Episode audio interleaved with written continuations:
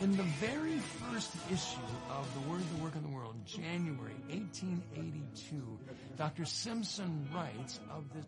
Samantha was coming in.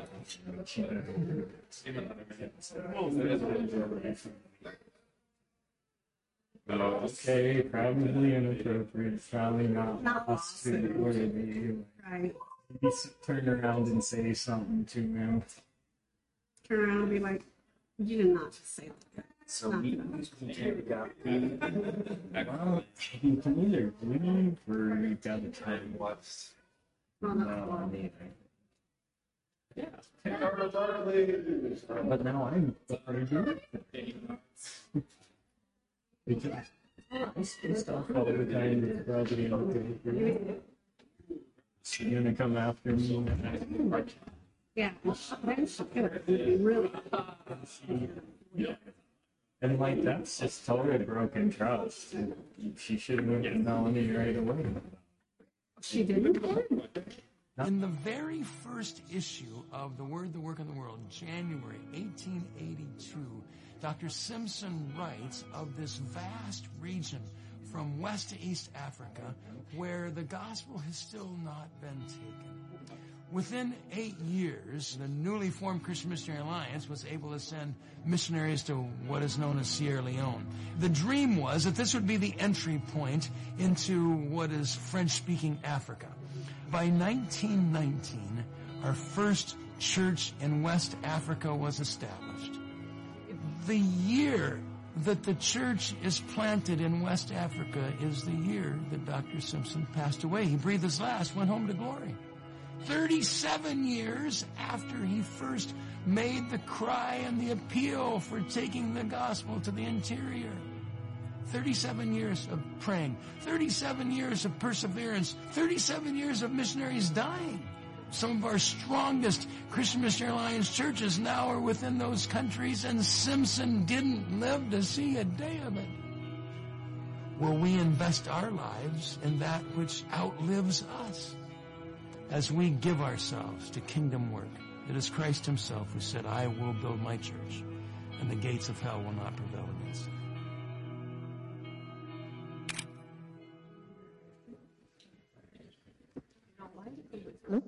Good morning, everybody. Uh, let's get started in worship. I'm going to invite you guys to come stand. Um, and yeah, just posture yourselves um, to welcome the presence of God. And let's get started.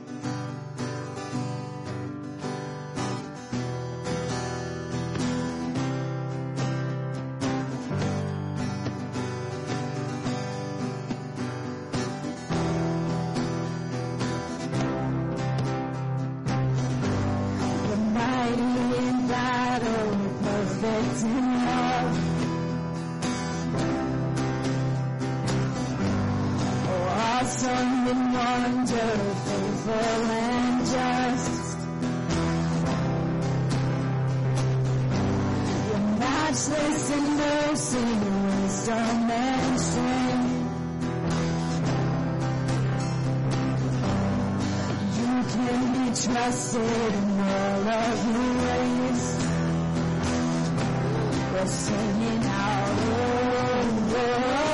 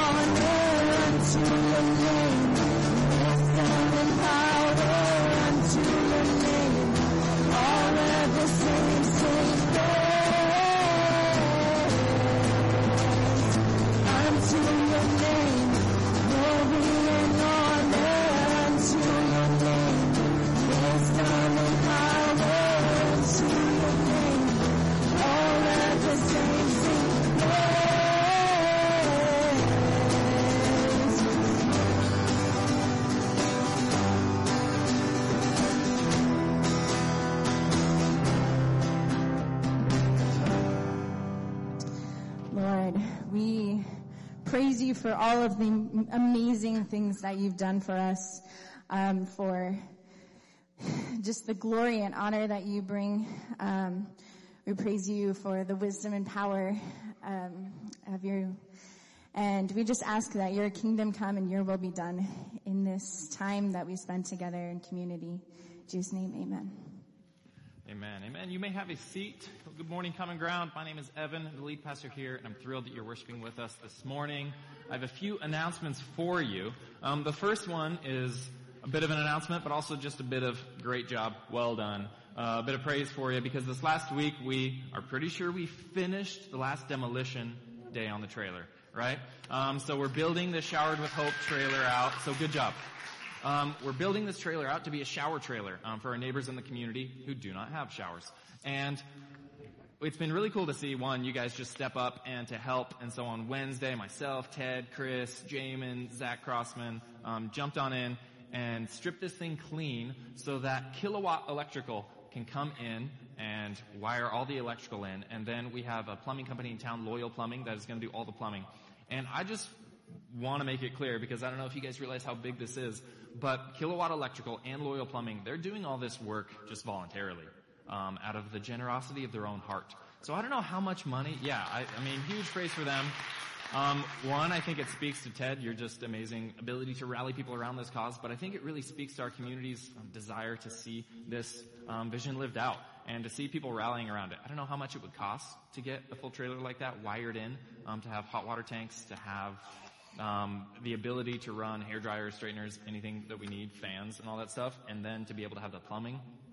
I don't know what the cost of something like that would be, but these people, these companies, um, have decided to do that for free, uh, labor and stuff. And so great job on all that. So with that, once they're done, uh, we're to jump on in and make it home, uh, make it usable once the plumbing and electrical is in. And so if you haven't been able to help yet, I would say stay tuned for updates on that so that you could join us and that we could continue um, to rally around this project and to see it to completion.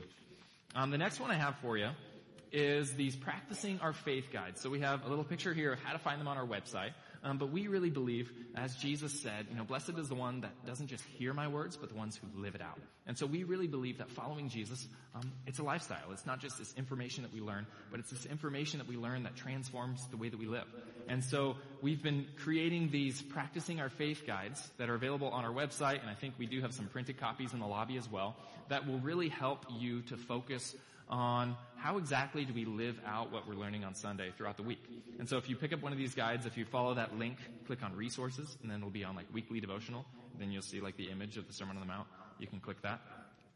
That will guide you through uh, what that might mean for you in your everyday life of how to practice this. Um, if this is what we learned, if this is what Jesus is saying, this is a guide that will help you to actually live that out day to day. And so I would highly encourage you um, to go onto the website to follow these, and throughout the week, or maybe you pick a day this week to lean into that guide, to lean into that practice, that devotional, so that we can continue to see ourselves transformed by the message of Christ, so that we can continue to see ourselves look more like Him, because um, it's truly our desire to tr- look like Him and to be like Him in the world. And so follow those guides practicing our faith guides under resources, weekly devotionals. And you can click through there. Another thing that we've been starting up is a greeting team. Uh, Mark and Carol Cole are going to be heading that up. They are in Florida this week on vacation, and so they weren't here to greet you. And so they said, hey, we're going to start this greeting team, and then we're going to leave as a good reminder that we need help. And so look at that, you guys. It can't just be all on them, but they volunteered to coordinate it. So some of you have already come up to me and volunteered to do that, to show up early, and just to be a welcoming face in the lobby there. And so if you would also like to do that, let me know and I can get you on the list for that to be on the greeting team. Um, last one, I don't think I have a slide for it, but there is a clipboard bouncing around because as many of you know, and many of you already signed up to host some of the biker missionaries that are coming from Pennsylvania to the Sturgis rally in August. Um, and we thought we had enough for them. Uh, a bunch of people signed up to host them because they're coming to distribute Bibles, to preach the gospel, and to, to help people at the Sturgis rally during that time but they have added three more people to their team. And so we're celebrating that. We're like, wow, that's great. But also, okay, now we need a few more beds and a few more places for them to stay. And so if you would be willing to sign up, I think we just need two more people to fill that out and to be able to host these guys coming. Um, because they're going to be here August 5th through the 12th.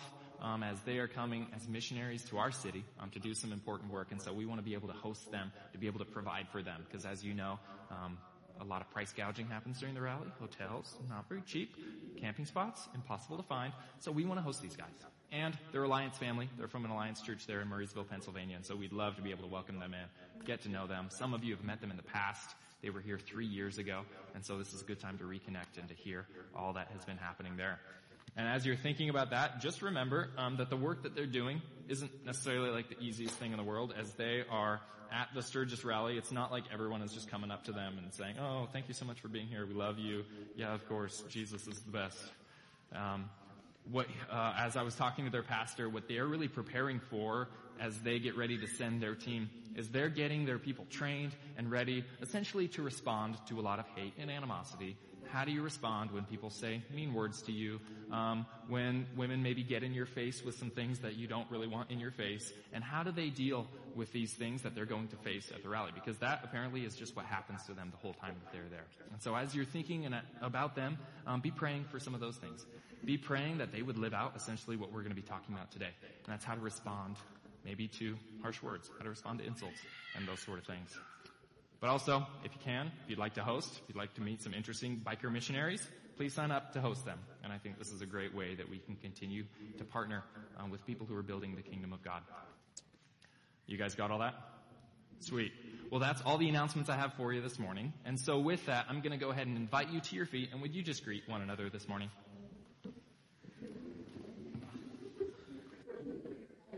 Good morning. How's it going? Morning,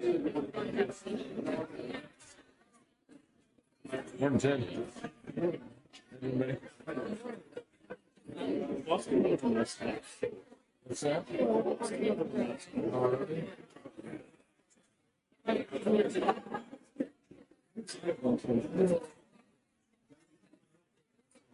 Yeah. This makes Yeah.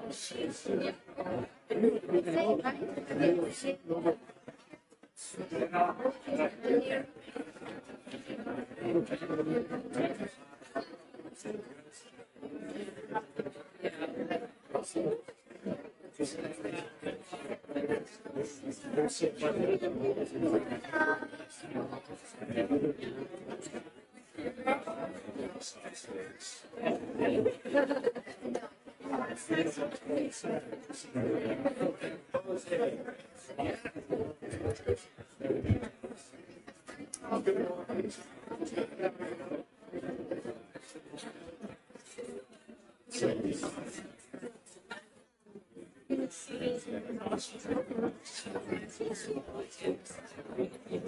this year.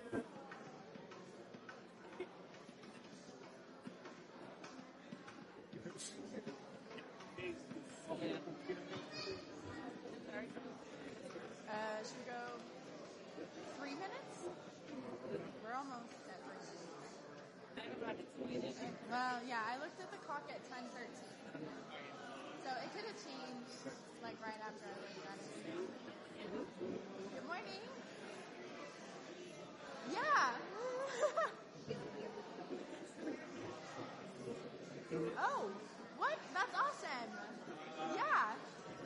great. Glad to see you here.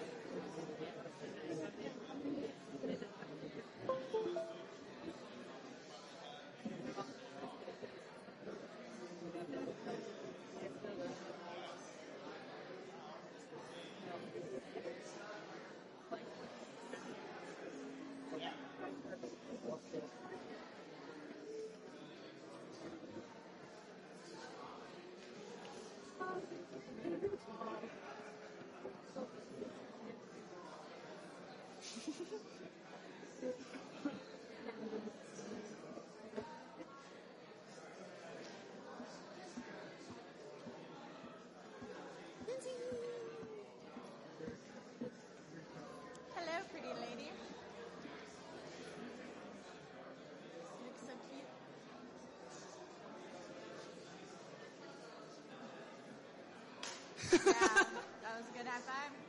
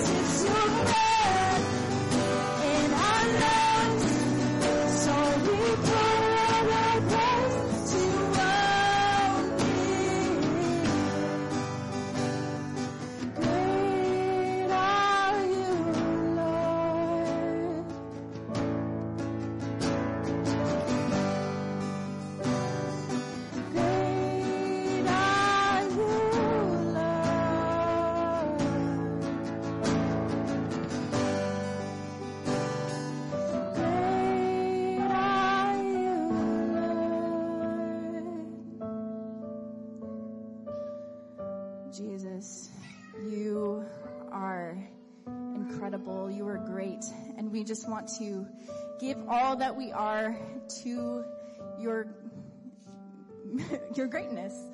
Um, yeah, help us to want to change from the inside out, to be more like you, to be people of the kingdom, to um, listen to your Holy Spirit um, well and be obedient to um, your great plan.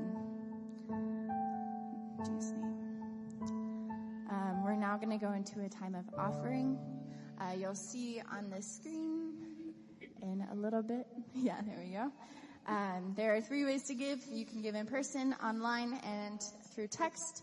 Um, and the little QR code there will bring you to the online um, giving. So, um, we want to invite you to be a part of the ministry, to be a part of um, what God is doing here and in our community and all over around the world. And so, this is why we have this um, as an option, and it helps to support Evan and Lena and um, yeah. so um, yeah, feel give as you feel called. So um, we're gonna go into another song.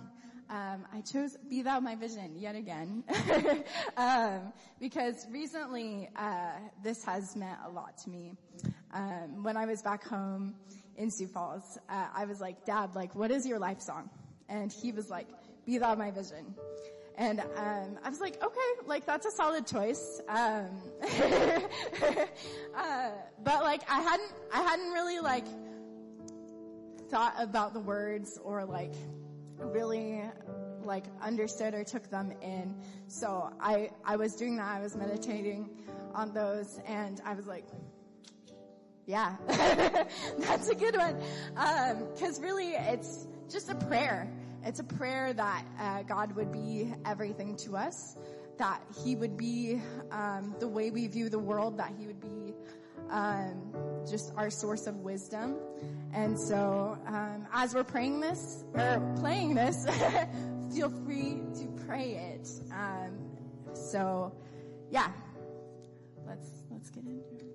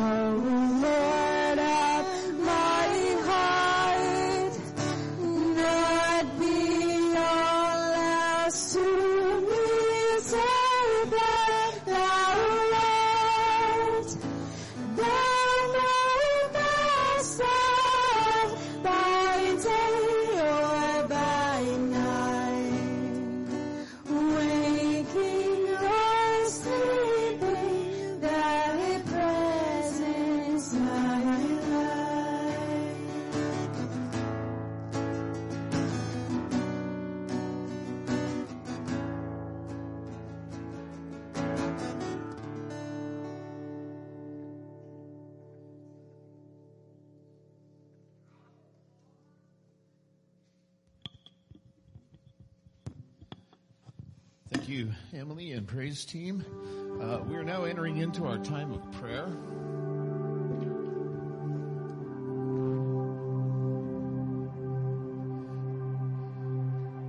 And shifting everything on the platform, all that sort of thing. One of the things we really like to stress here at Common Ground is community. Uh, that's the reason we're here today. Uh, we gather to be with one another, to be the family of God with one another, and as the family of God to encourage one another and to spur one another on towards love and towards good de- uh, good deeds. Um, it's not just an individual lone wolf approach to faith. A lot of people get that idea about Christianity, but it's one that we can say, hey, we're here in this together. We want to support one another. And uh, prayer is one of our ways to exercise our community, to pray for one another. Now, you know here at Common Ground that we really do encourage you to share the burdens of your heart or the joys of your heart, um, and so that we can stand with you. The Bible says to weep with those who weep, rejoice with those who rejoice, and that enables us to be able to do that. So we want to hear uh, your concerns, your your requests, and we want to. Evan and I have been talking. We want to enhance ways that you can communicate those uh, with us and do that. So sometimes on Sundays we share those things, and someone runs around with a microphone, and um, we hear those things, and we encourage you to uh, to bring journals with you uh, to write down those requests, so that we're not just praying on Sunday, because nobody hears a magic prayer genie. Okay, um, it's the work of the church together uh, to do that sort of thing. So uh, we often will encourage you to do that and to pass those things around so that uh, you are able to pray throughout the week along with us. Sometimes we're going to be doing some things on Sundays that are going to involve not only just praying with one another, but also kind of equipping us to pray more in our lives. Is anybody here satisfied with their prayer life? Yeah, me either. Me either. So we thought it'd be good if we could even use some of these times maybe to, to really kind of learn together and to lean in together uh, into these times of prayers. All right. So that's what we're going to do today. Something that uh, we want to do more of is to equip you to pray from God's word. Okay, to actually pray God's word back to Him. Boy, if you ever wondered, well, what's the best thing to say when I'm praying? You ever thought, you know, what if I say the wrong thing or, or something? I don't think you can, you know. I think you just a simple conversation with God. But when we take His word that He breathes into us and we pray it back to Him, I think we can have some pretty solid assurance that we're praying according to God's will. Jesus even said it, whatever you ask in accordance to my will, my Father will do for you. And so that's something we want to uh, get stronger in. Now, there's no magic recipe. There's no sure formula that works for everybody because our relationship with God in community also is very individual because we're all unique, aren't we? And the way that God relates to us can be different from one and another. Uh, so uh, what I can only do is kind of give you pointers. In today's, or I should say this week's, uh, discipleship guide that Evan mentioned, uh, Psalm 31 is going to be something we're going to ask you to look at this week. And uh, it's a long psalm. And I wouldn't say, hey, try to pray the whole psalm all in one sitting. But to break it down in sizable chunks. And today I want to give one portion of Psalm 31 as kind of an example the way that we can do that. See, what you're doing is you're looking for things that you can relate to in the verse. Uh, there's going to be lots of emotions that you might connect with, especially in the Psalms. There can be a lot of theological training that happens as we go into the Psalms and we get a bigger picture of who God is and that enables us to speak out to Him in his, accordance to His character uh, and that sort of thing. Now, I do want to share with you uh, some prayer needs. Okay, though we're not running the mic today, I do want you to be made aware of some things where, as a church, as common ground, we do need to stand with one another and stand together. And in those uh, these particular needs, they all kind of revolve around well, loss. Um, Ted just spoke with me and let me know that another of our community, the, especially amongst our homeless neighbors and friends, was lost again uh, this week, and uh, that community's been seeing a lot of that. And boy, I, I know how much it breaks Ted and Kara's hearts when that happens because I sit back there and I see that when you share this with me. So please stand with Ted and Kara and the Hope Center and all other ministries that are working uh, to reach out to our friends here in this community. Uh, Camp Halawasa is up and running this week. And uh, I was speaking with Logan this morning, and they lost one of their male counselors. And uh, the, you're you're coming up in a couple of weeks, two weeks, okay? And uh, and that person was also going to be their their worship leader, guitarist, sort of thing. So uh, please stand with Logan and Daniel as they prepare for that week, and please pray for the camp that's happening this week, the elementary age kids, and uh, really lift them up. And uh, and maybe even God might lay on your heart that uh, maybe you can help out, or maybe you know somebody that can help out in in this need. Okay, and then uh, finally, a, a really hard. A a really hard one. You know, we've been praying with Kayla and Josh Porto for Kayla's mom. And last week, um, well, Kayla's mom left us to enter into eternity. And so, uh, I'm just going to ask you if you would, you know, surround the Portos over here uh, with your love, surround them with your prayers, stand with them, let them know that nobody has to walk through this this stuff alone. Um, does it make it easier? I don't know that it does. Loss is never easy, but it is good to know that we have family that are supporting us and are with us uh, during these times. Okay, so here's the section from Psalm 31. I'm looking at verses 11 through 16. And this is a really good section if you ever feel like, man, the whole world just seems to be against me right now. Ever felt that way? Okay. Things just aren't working out and sometimes even relationships can kind of flare up or something like that. And you just might feel a little bit beat up and wonder, man, who is on my side? Who is on my side? Well, here's what Psalm 31 verses 11 through 16 says. And then I'm going to pray a prayer based on the statements that we find here. Because of all my adversaries, I have become a reproach, especially to my neighbors, and an object of dread to my acquaintances. Those who see me in the street flee from me. I've been forgotten like one who is dead. I have become like a broken vessel. For I hear the whispering of many, terror on every side, as they scheme together against me, as they plot to take my life. But I trust in you, O Lord.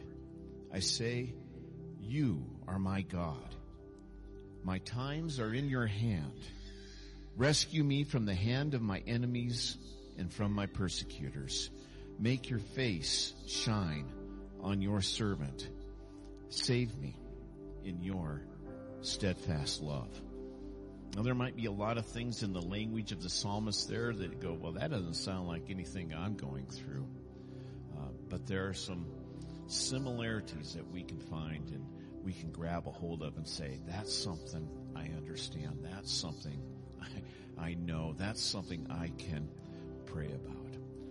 So common ground, will you join me as, uh, as we pray this morning, as we bow before the Lord? Again, like I said, I'm not a magic prayer genie. Uh, I'm just a voice up here, but each of us in our heart can agree together and speak to the Lord with one another. So uh, let us pray. Heavenly Father, as we come together in this place before you, we acknowledge that we can only do that because of Jesus Christ. So it's in His name that we come to you. It's in His name that we gather together. It's in His name that we now pray. And Lord, we understand that the scriptures, the Bible, are all given to us to to understand and to see Jesus, that even before he was clothed in flesh and walked amongst us, you were making him known to us through even the Psalms and the the times of suffering and the times of pain, the times of hurt, the times of rejoicing, the times of praise are actually reflective of who he is and the life that he lived. And so Lord, draw us into your word. Draw us into Psalm 31 this week. Help us to see our Savior, our King, our healer, the one who makes us holy in those words. And Lord, teach us to pray the way that you would have us pray. So Lord, from that psalm, from that section we read today, this we lift up to you.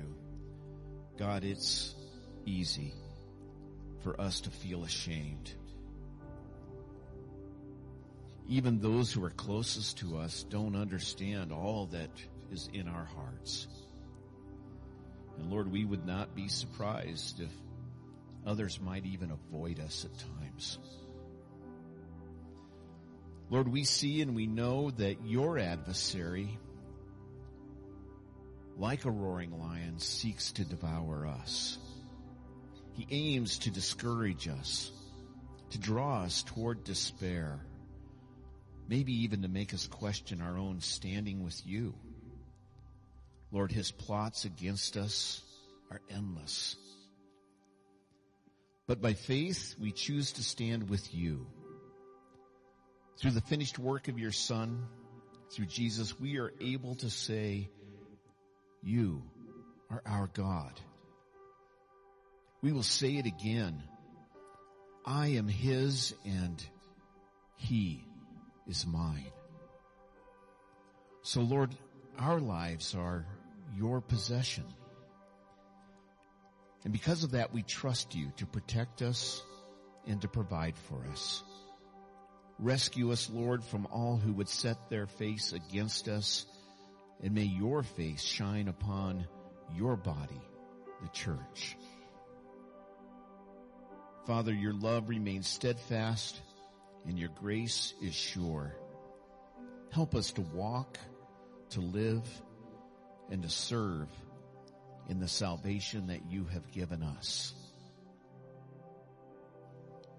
In short, Lord, what we say today is that we don't trust in the way people treat us to determine who we are in you. We don't trust our circumstances to tell us who we are in you, Lord.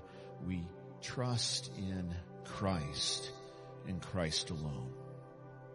May we not be shaken as we walk in faith, as we walk in love, as we walk in community with one another and you.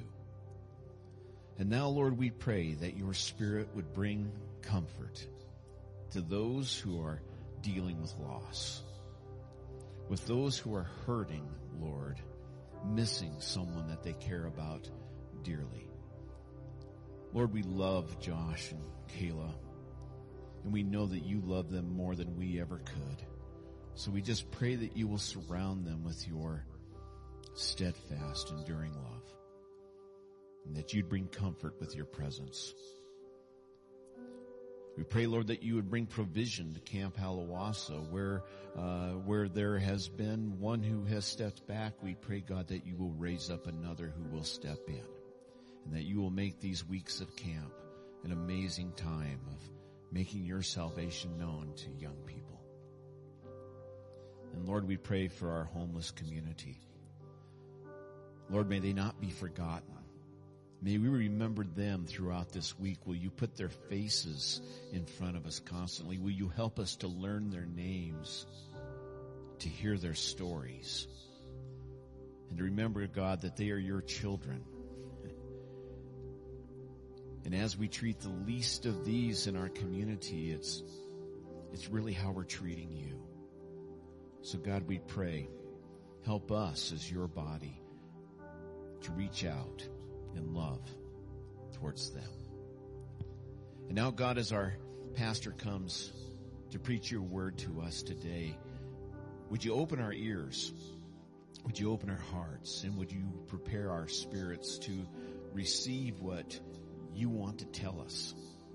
Help us, Lord, in this next period of time here to, to lean into you, to hear our Father's voice so that we would know what we ought to do.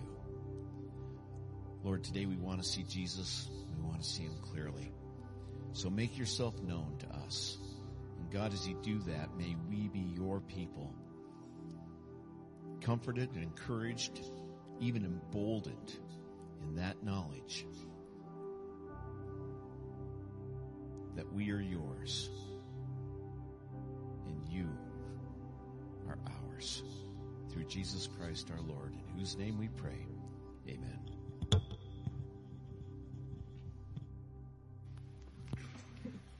Thank you, Nick. For leaning into that time.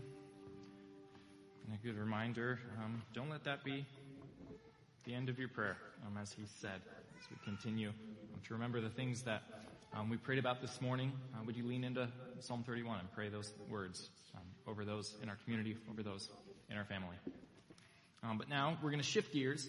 Um, we're getting back into the Sermon on the Mount, where we have been uh, for a few weeks now. We are following some of Jesus' most central teachings throughout the summer, and now I think it's been six or seven weeks, and we're almost done with the first chapter. Um, so we've been working our way through this fairly slowly, um, and we reach a section that many of you have heard before. Um, the section that we're going to be in today um, is so well known that it has inspired countless people throughout the centuries. Uh, many revolutions and movements have been inspired by these words um, because some of the best moments in human history, I think, have taken place because people have taken these words of Jesus seriously. And then when we look at some of the worst moments in human history, I think that's because people didn't take these words seriously enough. And so as we look at historical figures like Martin Luther King Jr. in the Civil Rights Movement, Dietrich Bonhoeffer who stood up to the Nazis, um, Jim Elliot, the missionary who died at the hands of, of a tribe in the Amazon, um, the highest highs and the lowest lows in human history are really determined by how seriously we take these words of Jesus that we're going to look at today. And these words that we're going to look at today um, are so well known and so common that they've actually just become kind of common idioms in our culture. You've heard turn the other cheek, you've heard give them the shirt off your back, and you've heard go the extra mile. Those phrases that have become idioms in our culture are actually what we're going to look at today. Um, and though we are very familiar with it, I think we are going to have to kind of step back from our cultural understanding of what that idiom means and actually, we're going to try to look at what Jesus actually meant. What did Jesus actually say when he said that? And so last week, we talked about how fighting the devil, fighting evil in this world, really begins with fighting the evil within us, and it's a fight that's fought with honesty against lies. It's fought on the battleground of truth, so to speak. And if you didn't listen to that because you were camping last week, like I know many of you are, I would encourage you to go online and re-listen to that. But this week, um, we're going to look at, again, how to confront the evil in the world, but it's how to respond to the evil that we face. How do you respond when evil shows up right in front of you, where you interact with it? And really what I think um, Jesus was intending for us here is that the response to evil in the world, the response to evil when it comes face to face with us, as we respond with selfless love. And I think we respond to the evil in our world with selfless, Christ-like love. And so if you find your way to Matthew chapter 5, we're going to look at this very well-known section of Jesus' teaching today, and we're going to determine what exactly this means for us. But we're going to begin in verse 38, and we just have a few verses up to verse 42. So Matthew chapter 5 verse 38 and the words will be on the screen as well. So Jesus is teaching. He says, you have heard it said, eye for eye and tooth for tooth. But I tell you, do not resist an evil person. If anyone slaps you on the right cheek, turn to them the other cheek also. And if anyone wants to sue you and take your shirt, hand over your coat as well. If anyone forces you to go one mile, go with them two miles. Give to the one who asks you, and do not turn away from the one who wants to borrow from you. This is God's holy word. Okay, so this is, I would say, kind of a hard teaching of Jesus here. I think mainly because for me, this is not exactly how I would naturally want to respond, maybe to evil in our world. When I initially read this, I really wish that what Jesus had said is that when someone slaps you, like you just slap that fool right back. But Jesus doesn't exactly say that. Instead, he's laying out this completely different way of responding to evil in our world. And he gives four examples of what this might look like. It's four examples. There's the slap, the coat, the mile, and the money here. He's giving these four examples of what that might look like as you respond to evil in the world. And each response is really this act of selfless, Christ-like love that we display. It's essentially when faced with someone who slaps you, demands your coat, forces you to walk a mile, asks you for money, the response of selfless love does what's best for that person, even if it is not what's best for you. Which is a really hard teaching. One to just accept, and it's a whole other thing to live out. But Jesus gives these four examples on that. And he starts out by introducing this idea. You know, you've heard it said, an eye for an eye, a tooth for the tooth, a tooth for tooth. Um, and this is actually one of the oldest laws in human history. Um, in Latin, it's called the law of lex talionis, or the law of retribution, tit for tat, maybe you heard it called. Um, and at first glance, it seems a little barbaric, right? Like if someone knocks out your tooth, you get to knock out theirs. It Seems kind of wild. Um, but actually, the intent really um, wasn't to be done like victim to perpetrator here, um, but it was really intended to just show how the punishment must be fit for the crime, right? And this has actually still influenced a lot of justice systems around the world today. That the punishment must be fit to the crime. Um, and really the purpose of this wasn't to give you permission for revenge or to hurt someone who's hurt you, um, but it was really to kind of rein in revenge and retaliation. Because oftentimes, and many of us have experienced this, we know this, that if someone hurts us, if someone wrongs us, um, we typically don't really want to get even. We actually want to like win, one up then, right? Like if someone knocks out one of our teeth, we want to knock out all of their teeth. If someone breaks our finger, like we want to break their arm, right? And because the human condition is really bent towards revenge and to going beyond what has happened, this law was put in place just to kind of rein that back in. To rein it back in and to say, well, the punishment must be fit for the crime because instead our natural tendency is to go way beyond that. So the heart behind this command was, okay, in the court of law, a judge is going to, you know, dole out these punishments based on the crime that was taking place. It's to rein in this endless generational violence. But what Jesus is saying at the beginning of this is that though this law is in place and it's keeping generational violence from just getting out of hand, it's not actually solving the real problem. That it's not actually solving the fact that these things are still being done to people in general.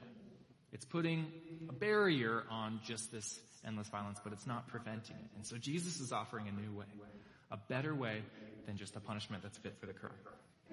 And he's recommending not just punishing for these things, but actually selfless love in response. Now it was Martin Luther King Jr. in the middle of the civil rights movement in 1967 who wrote this in response to a lot of people who were really questioning um, how they had been it's too big text, isn't it? Who were really questioning how peaceful he had been, and they said, "Why don't you just rise up and fight violently um, for what you're after?" And Martin Luther King Jr. said this. He said, "In the guilt and confusion confronting our society, violence only adds to the chaos. It deepens the brutality of the oppressor and increases the bitterness of the oppressed. Violence is the antithesis of creativity and wholeness. It destroys community and makes brotherhood impossible." The ultimate weakness of violence is that it is, it is a descending spiral, begetting the very thing it seeks to destroy. Instead of diminishing evil, it multiplies it. Through violence you may murder the liar, but you cannot murder the lie, nor establish the truth. Through violence you may murder the hater, but you do not murder the hate. In fact, violence merely increases hate. And so it goes, returning violence for violence multiplies violence, adding deeper darkness to a night already devoid of stars. Darkness cannot drive out darkness. Only light can do that. Hate cannot drive out hate. Only love can do that. So this beautiful picture of description from Martin Luther King Jr. was actually in response to Jesus' teaching here. That's what inspired him to write this. He's saying, well, the model that Jesus gave us was he came to be the light of the world. He came to show through his other focused, his enemy focused love how evil is defeated. And so as Jesus is critiquing this eye for an eye, tit for tat law, he's suggesting this other way. This other way.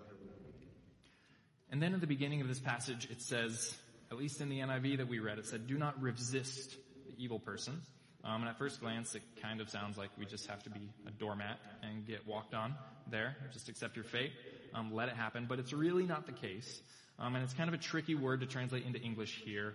And a better translation, or a word that maybe some of your versions might have instead of resist, was do not oppose, or do not retaliate, or do not seek revenge on an evil person. And it's the New Testament scholar N.T. Wright who says that a good translation of this would probably be do not use violence to resist evil. Essentially, do not respond to violence with violence. Don't try to fight fire with fire because you actually have to burn down every single tree for that to work. And so he's saying in, when interacting with evil, don't react and respond to evil with more of the same. Jesus is offering this new way, this creative way of love here. He says live in a way that doesn't just limit violence or limit evil, but actually puts an end to it, that actually stops the cycle, that actually makes a significant change to it. That we are to live in a way that actually changes others, that actually expresses a changed heart. And he actually says, well, those resources for doing that, the Holy Spirit actually provides. And in Romans chapter 12, Paul teaches on a very similar topic. We're in Romans 12 verse 17. He says, do not repay anyone evil for evil. Be careful to do what is right in the eyes of everyone. If it is possible, as far as it depends on you, live at peace with everyone. Do not take revenge, my dear friends, but leave room for God's wrath. For it is written, it is mine to avenge, I will repay, says the Lord. On the contrary, if your enemy is hungry, feed him. If he is thirsty, give him something to drink. In doing this, you will heap burning coals on his head. And that's not a way of like really creatively murdering someone. Um, that's essentially saying like you're letting someone borrow your lighter and you're helping to heat their home. It's a nice thing to do. Um, he says, do not be overcome by evil, but overcome evil with good. Do not be overcome by evil, but overcome evil with good. And these four examples that Jesus gives here are actually four examples of that very thing. It's almost like Paul was a follower of Jesus. This is what he's teaching. Do not overcome evil with evil, but overcome evil with good. And so, looking at Jesus' four examples here, um, let's take them one by one as we look at how to overcome evil with good. Um, this first one is the slap, right? You've heard the idiom, turn the other cheek. Jesus said, if anyone slaps you on the right cheek, turn them the other cheek as well. Okay, so if we think about this, someone is slapping you on the right cheek, and your average person was right-handed, how would they have to slap you to do that? If you're picturing that. It's actually, it's a backhanded slap, right? Hit you with their backhand. And this is actually key to Jesus' example here. Because this is not a punch, this isn't a physical attack, this is like a shameful backhanded slap. It's, the intent is not to kill you, the intent is to insult you in this moment. And I know some people try to make this um, about self-defense, so to speak, but a backhanded slap most likely will not end a person's life. Um, and if someone were to come up here and to backhand slap me, don't sit there and think, oh no, is Evan going to die? Uh, give me some credit. I think I can handle a slap. Like it's not an invitation, but give me some credit. Um, and so this, this really isn't about like being attacked with physical violence. This isn't a threat to someone's life. This is really being insulted.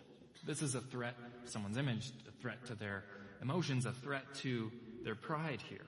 That this is an attempt to shame the other person. This is someone who has insulted you and shamed you, who is degrading you. And if this happens, really, I mean, there are two options that I could think of. Um, the first option is you just take it, be a victim. Yeah, you're right. I deserve that slap. And you do nothing to confront the evil. You just roll over. Or a second option would be to fight back, right?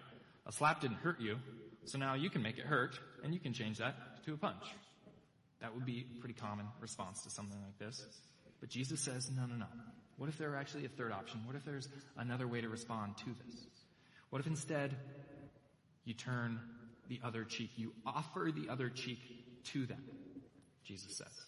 And this isn't, as many say, this isn't like to even it out, um, because one cheek is red, now you get the other one red. Like, the purpose of this, so if you imagine someone had just backhanded you, they're standing in front of you, Now, if you're going to offer your left cheek to them, how easy is it to backhand that exact cheek? Not really practical, right? In order to slap you again, they'd have to slap you like this, forehand, which, just like in our culture today, like in that day, a Middle Eastern man would not have been cut dead forehand slapping another man. That's just not really a tough guy thing. Um, and same with our culture as well. And so they wouldn't have been tempted to slap you forehand. What you're essentially saying is now what you're going to have to do is punch, right? And it's essentially saying like, well, you've insulted me. Why don't you just go ahead and finish the job? Go ahead and punch me. Because that's essentially what this insult has done. The only option left is to punch. And I think what Jesus was getting at here is that hopefully in the process of showing them that the next step would be a straight up punch, they would see this move of yours and hopefully they would see their own wickedness. Hopefully they would see that they've gone too far. Because it can be really easy to just excuse an insult. It can just be easy to excuse a backhanded slap. I mean, it's not gonna kill them. They're gonna be okay. In our culture, we can say these words, we can insult people, and we know that there's a line with insulting, and so a few little insults here, you know, maybe telling someone they're like garbage here, like isn't that bad? Like it's bad, but it's not that bad. And we kind of draw those lines. And what Jesus is pointing out is we have to show that any kind of hate, any slap is an act of egregious violence on the other person. That why is a punch wrong, but a backhanded slap is fine? Why? There's no difference, Jesus is saying. Just before this, in the beginning of chapter 5, Jesus said that you are guilty of murder if you even hate someone. Or that if you say to another, you fool, you're in danger of the fire of hell.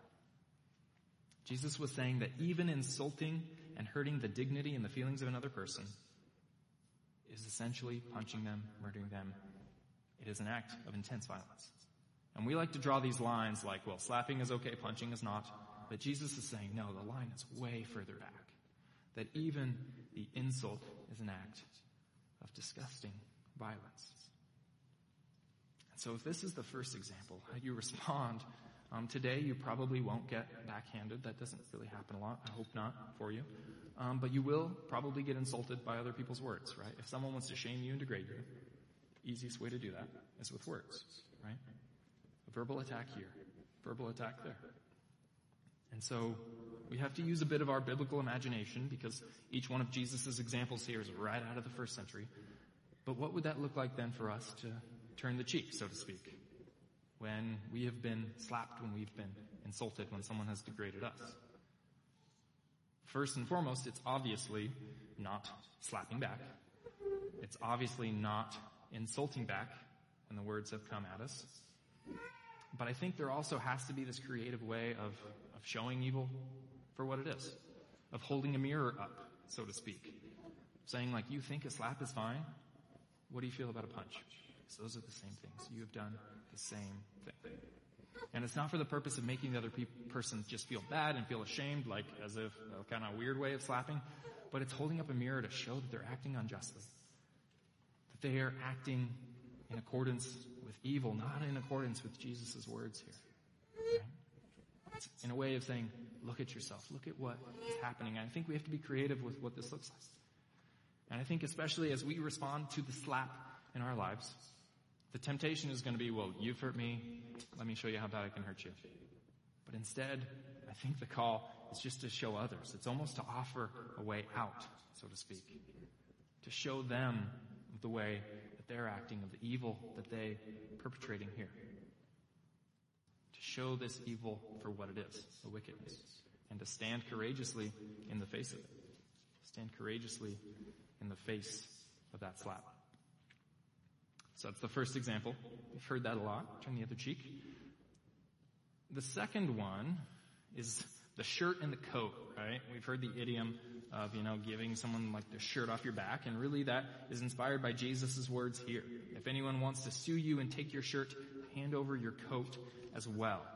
Now notice, the setting has changed. You're like in a courtroom here at this point. Someone is suing you. Um, someone has something against you, and this was pretty common in that day, especially between the cultural conflict that existed with the Roman occupiers and the Jews who lived there. It was pretty common, especially if you're Roman and you had something against a Jew, is you sue them in order to get their land, because Jews did not believe in selling land. And so one of the ways you could get their land is to sue them and to take that. And in the process, if you really hated that other person, you just sue them for all they're worth.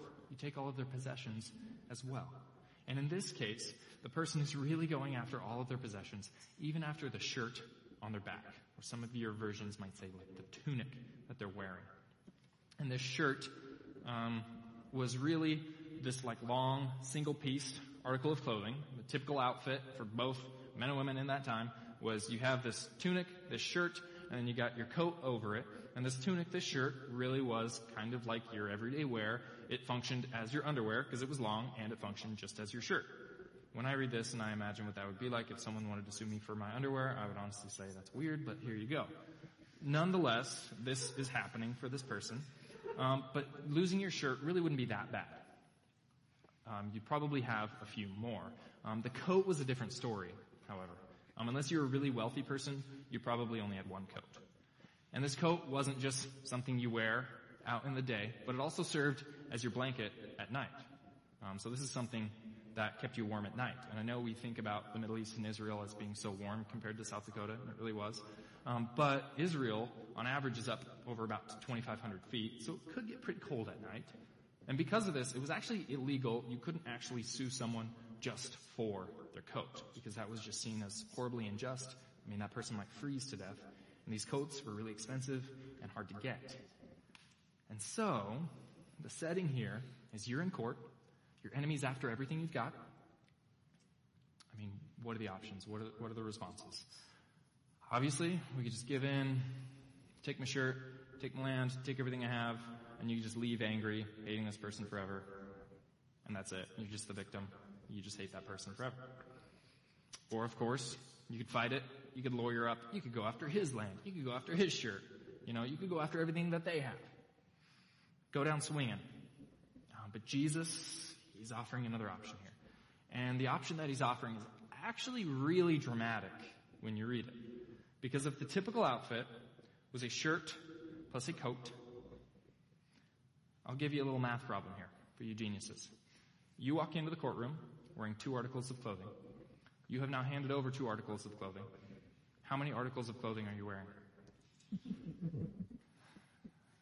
Zero, right? Okay. What is he getting at here? Yeah. What are you left with? You are standing in the courtroom with nothing. And this is honestly kind of crazy, but it really is an intense act of protest at this time. Um, because in that day and age, it wasn't just embarrassing to be in public, not clothed, but it was embarrassing for everyone who had to look at you. So now everyone in that courtroom is thinking, what a terrible day to have eyes, and now I'm angry and I'm uncomfortable, and they're going to be mad, but really whose fault is it that you're standing there that everything has just been taken from you? Well, it's the person who's suing you. And so everyone else in the room, uncomfortable, embarrassed, seeing this as injustice, seeing that you might freeze to death that very night, would most likely step in and say, look, this is going too far.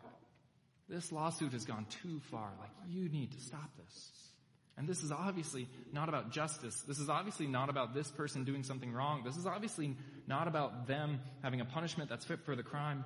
You've gone too far here. And I think Jesus' suggestion here is to expose quite literally evil's intentions, right? That this is not a justice issue. This person is just out for your destruction. They're just out to get you to see you hurt, just to fulfill their own desires. If it were really a justice issue, they wouldn't do that. They wouldn't even take your coat. They wouldn't be happy with that. And hopefully in the process, they would see that they've gone too far. Hopefully in the process, they would see that they have just abused you in a way that is not okay. That they have gone too far. Jesus gives this creative example of how to do this. But this creative example is really uncomfortable, is it not? That would be really hard to do. And I think we're going to have to use our imaginations on this one for what it would look like today. because anytime we're mistreated, it's probably not the answer then to do that exact same thing. Um, but really, Jesus is calling us to be willing to be uncomfortable to stand up to injustice, to be willing to be uncomfortable when standing up to the evil that we're faced with. Right?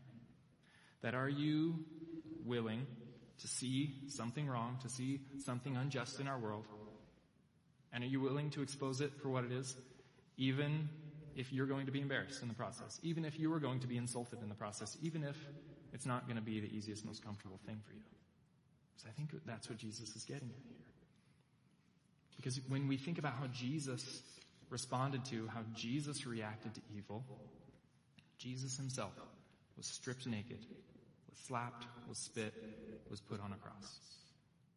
And in his shame, he said loud and clear, I am doing this because I want evil to end. I want the shame that you feel because of sin to end. And Jesus says the shame that you feel because of your sin is now going to be defeated and you'll be clothed with my righteousness. Jesus essentially, as he stood naked on the cross, gave us his coat that we could wear. And he quite literally gave us everything he had. And he saved us. And this is the way that Jesus responded to and fought evil in a way that we can't even comprehend. In an amazing, powerful way. And Jesus says that in your day-to-day life, you might even have, you know, very small little reflections of how you could show what I've done. Through being willing give everything you have, through being willing, being comfortable in this way. Because that's what Jesus did on the cross, right? He showed humanity what he was all about in that moment. Because when he died on the cross for our sins, he obviously forgave our sins and he was the atonement. But in the process, Jesus showed just how wicked evil is. When we think about how the image or the logo for the Christian faith is a cross, we might kind of overlook the fact that that is a means of capital punishment, right? And in the process, it really displays just how wicked humanity is. That when Jesus defeated sin, he was also just expressing how evil and wicked sin is in the process. That he came preaching love and healing people, and humanity killed him. Showing the wickedness of the human heart in the process. And so this act of handing over the coat, this is powerful. This is a powerful way of just displaying the wickedness in the human heart. The real intentions that are often somewhere beneath the surface. But obviously this might mean as we seek to follow Jesus in this world, as we respond to evil, might have to do this in ways that make us uncomfortable. We might have to do this in ways that even display our own sin in the process. Uh, maybe this means as we share our testimony, as we share what Jesus has done for us, um, we don't leave out um, that nasty part that doesn't make us look very good. But we share even that part because of how it displays God's goodness. And so consider this week what that might look like, that, that handing over of the coat. Verse 41, so we go to this next example, Jesus says, if anyone forces you to go one mile, go with them two miles, right? Go the extra mile is the idiom that we hear in our culture today. Go the extra mile. And as we know, in the first century, Israel was occupied by the Romans, and so there were soldiers everywhere. And under Roman law, a Roman soldier or even just a political leader could grab anyone and everyone off the street and force you to carry their stuff up to one mile. And often what would happen is, you know, if a criminal got caught stealing something and that stuff was confiscated, well, the soldier didn't want to have to carry that back to wherever it's going to go. And so they would find a random person off the street, here, carry all this stuff. So, going one mile with a soldier, it could be as easy as carrying something small, like their helmet or their lunch, or it could literally be a wheelbarrow full of stuff.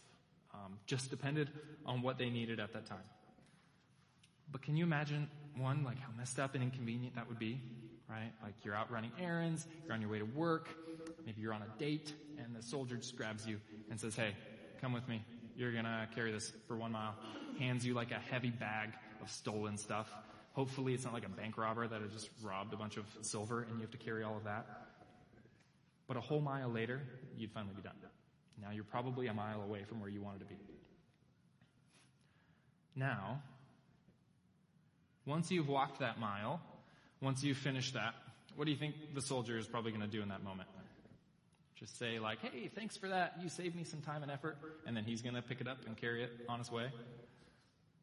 Probably not if he's the kind that already grabbed you and made you carry something. He's probably just to find someone else to carry that bag now, right? and so what's likely to happen is you just finish your mile carrying this thing. Uh, soldier finds some other sad sap a, mi- a mile down the road who's to carry it. And now you, knowing the pain, knowing the inconvenience of what you just had to do, you're to have to hand that bag now to someone else. And maybe you'd be like, whew, it's not my problem, your problem now, good luck guy, um, and leave. But now you know, even though that's good for me, I mean, there goes their whole day. And we actually see this um, kind of played out in Matthew chapter 26, when Simon from Cyrene actually carried Jesus' cross for a little bit, right? Remember that story? Jesus was on his way to the cross, they grabbed Simon, the Cyrene, made him carry it. And legally, he could have had to carry it up to a mile. Historians estimate that he carried it at minimally 400 meters and at most three quarters of a mile. And I know for us, I mean, thinking back, I just think how amazing it is that he got to carry Jesus' cross for him, with him in that moment. Like he got to suffer in that way, quite literally with Jesus. Um, but at the time, that would not have been a fun thing to do. He was, it was really unfortunate that he got picked out of the crowd. Because at the time, Jesus was being crucified, something done only to the worst criminals. And so as they're walking through the crowd, as Jesus is being yelled at, screamed at, spit on, Simon, this innocent guy, is having to follow along with all that. And he's probably thinking, like, it's not my fault that he can't carry it. It's not my fault that he's a criminal. But nonetheless, he was just either in the right place at the right time or the wrong place at the right time. But here, after all of that, I just imagine Simon then got to look back and just realize what he got to be a part of. He became a significant person in history, but at the time, he was just carrying this thing for another criminal. And this is often what would happen in that time. It's like, well, I was innocent. This is unfair. Why do I have to do this? And what Jesus is saying is one, I don't think it's about going above and beyond, and I don't think this is about good customer service, um, like our culture usually makes it about. It's kind of a tragedy in our culture. Like every business uses this for like, we provide great service. I saw it on a bus this week, like an insurance company going the extra mile. Um, because really, uh, this is a dramatic act of suffering in the face of oppression. And if a business says that they go the extra mile, really what they're saying is that their customers are evil oppress- oppressors and the enemy. Which might be true. I don't know. But this is about so much more than that. Um, I think what this is about is recognizing that there's evil, there's unfair stuff that happens in our world, there's injustice, there's pain, there's suffering that can be placed on you. And you could actually continue carrying that further than you're tasked with. Um, that you could actually, instead of just handing that bag off to some sad person at the end of a mile, you could actually keep it. You could be the last victim here. You could be the last person have their day ruined. You can be the last person to have to experience this trauma here. If you keep that bag and go another mile, no one else has to carry it. Do you realize that? No one else has to carry it. It's allowing the injustice, allowing the pain and the trauma to end with you. This is going to be the end.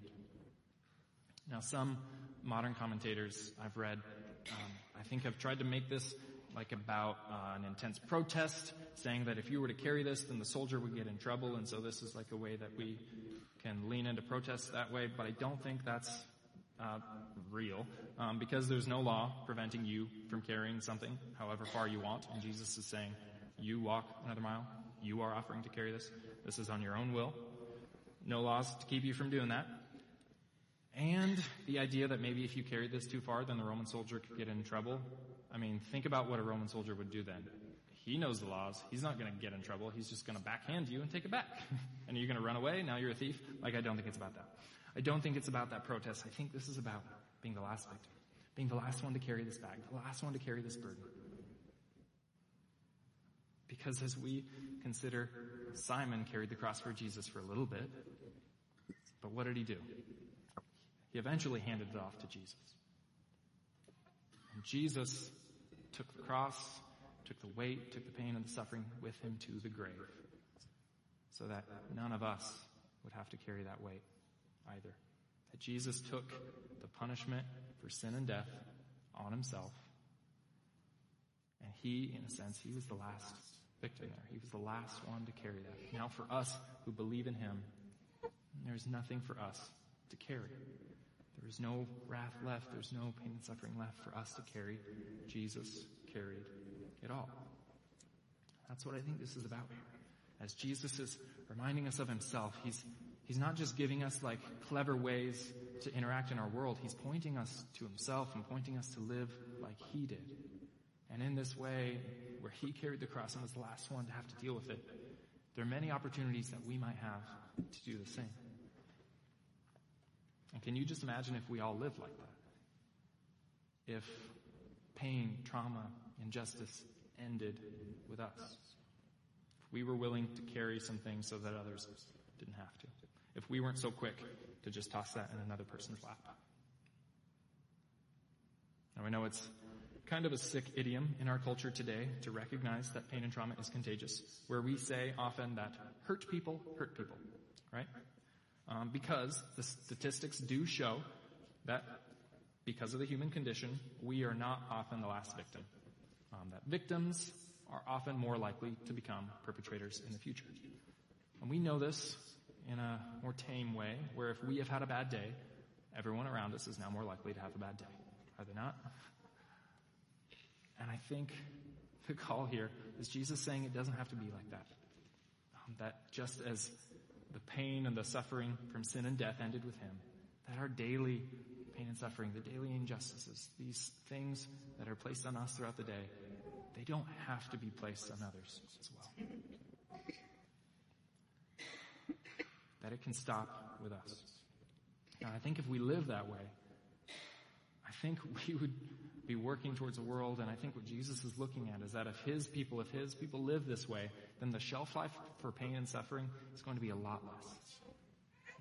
Instead of passing from one to the next, if we were a people who just took that on ourselves. I mean, imagine if you heard gossip about someone else and you never spread it, never shared it to anyone else. It just ended there with you.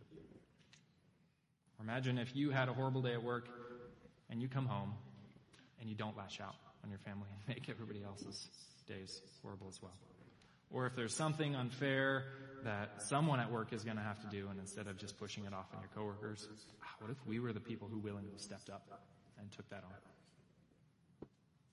I think this would have a profound impact on our city, on our world, on our church, on everything.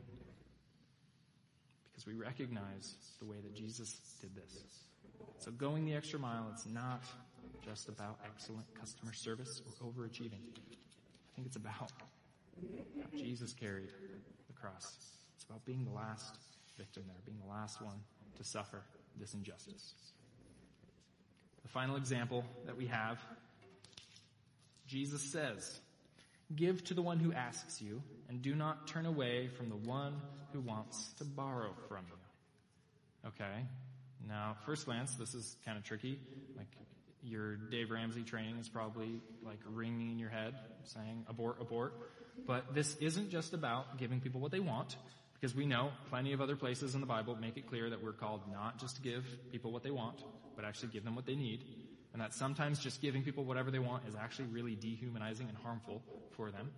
But Jesus is saying that if someone is asking you for help and you have the means to do it, essentially he's saying help them. And the other examples are all examples of like evil coming at us. Someone slapping you, someone suing you, um, someone making you carry this thing. And this is actually, I think, facing or responding to the evil that someone else is facing. Someone else is in need of help. Evil has come on them. Everyone around us is also walking in this world waiting for Jesus' return. And so this is a call to respond to the evil that has affected others with generosity with selfless generosity and love. The call to serve people who are facing evil, who are fighting these things with help, with real practical service in this way. Jesus says, if you know someone who is dealing with an issue and needs your help, help them. That's how we respond to the evil in this world. And essentially, just like with all the other examples, there are all these other responses that we could probably think of. And this one, very easily you could say, like, I have the right to just say no to you. I have no reason to give you any help. Right? Sounds like an issue, not an issue me. My life's pretty good. You, good luck with that. But Jesus is saying that a proper response to evil in all cases is actually with selfless generosity. Just like it was with the first three, this is one that really clicks for us. And the other three, I think, make this one a little more complicated because this one is so simple. Someone is facing evil, love them. Have a generous heart towards them. Help them. This is a, a call to step in, to be creative with how we could help in this way. And that one seems pretty simple to us because it's a heart check. And in some cases, we might have a really easy time with this, I think maybe, where it's like, okay, yeah, someone needs help, I'm willing to help them.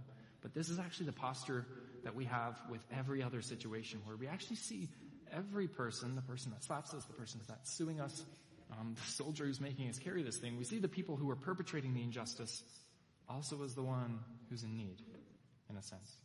And so it's this generous heart that's actually the call to respond to every single situation. Because the whole purpose of, I think, this entire passage is selfless love. Right? It's doing what's best for the other person, even if it's not what's best for us. It's dying to self. Right? This is an opportunity to deny ourselves for the good of another person. And all four examples are actually about the exact same thing here. And I think as we move through our week, and as we see some similar situations to the slap, to the lawsuit, to having our code taken, to having to go the mile to the money, as we move through this week, it's going to take some biblical imagination, some creativity, um, to think how can we respond creatively to this evil we're facing? How can we respond with a generous heart, approaching these situations, these perpetrators of evil, with a generous heart in this way? And one of the things you will probably notice, if you haven't noticed already, is that this is really hard. Right? That in order to love people well, the way that Jesus has called us to, think if anything, this just shows us our need for Jesus. This is why Ted wore the shirt this morning. We all need Jesus. Right? Because the only way that we can live this way is I think when we approach and face these situations and we recognize our need. We recognize our need and we ask Him through His Holy Spirit to empower us to do this because this can't just happen from, I think, a lot of practice. I think this happens from a change in our heart. But He has offered that to us. And He has power and the ability to change us from the inside out so that when the slap comes, when the mile comes, when all these things come at us, that we have the heart that's able to respond to evil and injustice and pain and suffering in our world with the same heart that Christ has. This generous, selfless love that turns the other cheek that gives the shirt off her back, that goes the extra mile, that's the last to carry this, and that gives to all who ask. Hopefully this shows us our need, shows us also just the great power of Christ in you. Shows us that He's the one who's actually given you grace to do something about this. And so church, um, really, this is something our world needs, is it not? Needs people to respond to evil in this way so that it's not just eye for eye, tooth for tooth, so that it actually ends, so that we're not just reining it in, but who live with the perspective that Jesus actually one day will end it all and Jesus actually has more power than the evil that we face in this world. We're actually living like Him could make a difference. It lives with that perspective and then it creatively responds in the way that Christ, like selfless love, responds. So let's pray.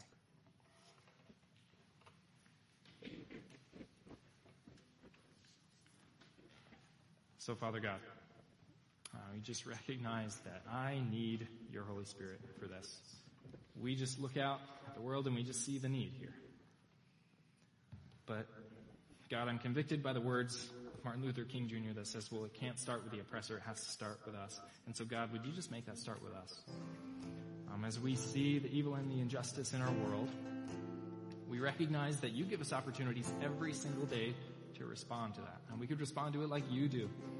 The one who was stripped, spat on, and slapped, and who bore punishment that you didn't deserve for us. Would you just keep your son front and center in our hearts and minds this week? As we face the insults this week, as we face the things that are not fair, as we face those who are in need, we just remember insults that you took for us? We remember how you stepped into a situation that you did not deserve, but yet you did it for us? And would we be a people who, just as you have so generously poured out on us, we pour out for others? So Jesus, we just turn to you in this moment and we praise you for what you have done. And we ask you to work in us that we may do the same. So we love you. It's in your name that we pray. Amen.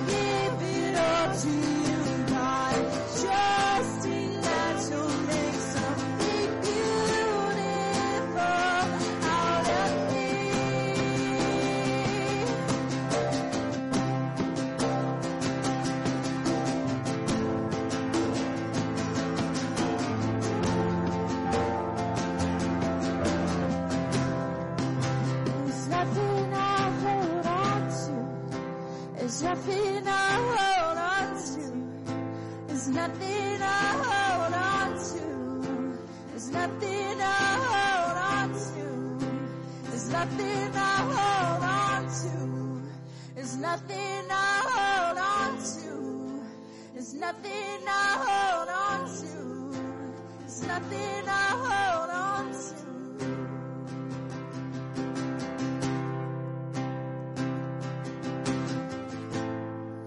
So Common Ground Church, as you go, would you go with the words, 2 Peter chapter 2. And if you suffer for doing good and you endure it, this is commendable before God. Because to this you were called. Because Christ suffered for you, leaving you an example that you should follow in his steps. He committed no sin, and no deceit was found in his mouth. When they hurled their insults at him, he did not retaliate. When he suffered, he made no threats. Instead, he entrusted himself to him who judges justly. He himself bore our sins in his body on the cross so that we might die to sins and live for righteousness. And by his wounds, we have been healed. So Common Ground Church, as you go, as you face evil in this world, you remember the example of Christ? You live into that high calling that he's given to you? So grace and peace. Thank you for coming. Have a wonderful